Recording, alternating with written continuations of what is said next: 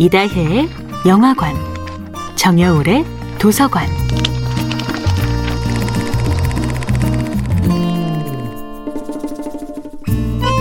안녕하세요. 여러분과 아름답고 풍요로운 책 이야기를 나누고 있는 작가 정여울입니다.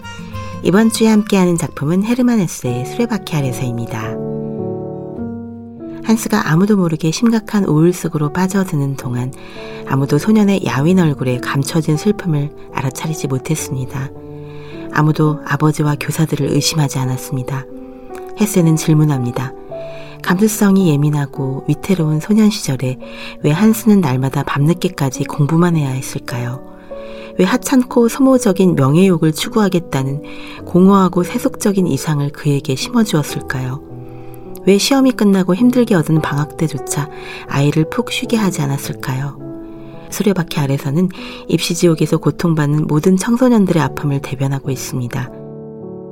한스가 가장 깊은 애착을 느끼는 대상은 하나같이 그를 떠나기만 했습니다. 어머니도 하일러도 그리고 첫사랑 엠마까지도 모두 떠났습니다. 그리고 작별 인사도 없이 또 다른 희망이 시작될 수 있다는 가능성도 남겨두지 않은 채 영원히 떠나버렸습니다. 그런데 아버지를 비롯한 모든 어른들은 슬퍼하지 말고 뒤처지지 말고 앞으로 나아가라고만 강요했습니다.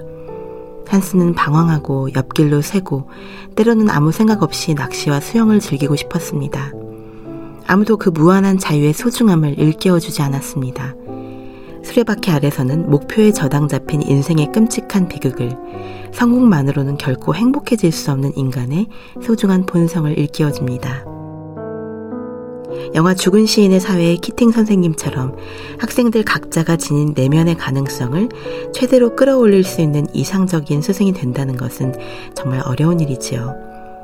수레바퀴 아래서의 교장 선생님은 훌륭한 교사이긴 했지만 아름다운 영혼의 스승이 되지는 못합니다.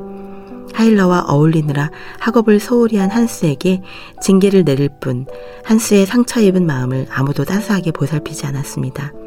한스에게는 미래의 직업만이 아니라 내면의 트라우마를 보살피고 극복할 수 있는 용기를 주는 사람이 필요했습니다. 우리가 가장 외롭고 힘들 때 우리 곁에 있어주는 단 한 사람만 있다면 우리는 계속 살아갈 희망을 가질 수 있습니다. 한스에게는 바로 그 단 한 사람의 친구가 없었던 것입니다. 자라나는 아이들에게 진정으로 필요한 것은 바로 너는 사랑받을 자격이 있다는 믿음입니다. 정야울의 도서관이었습니다.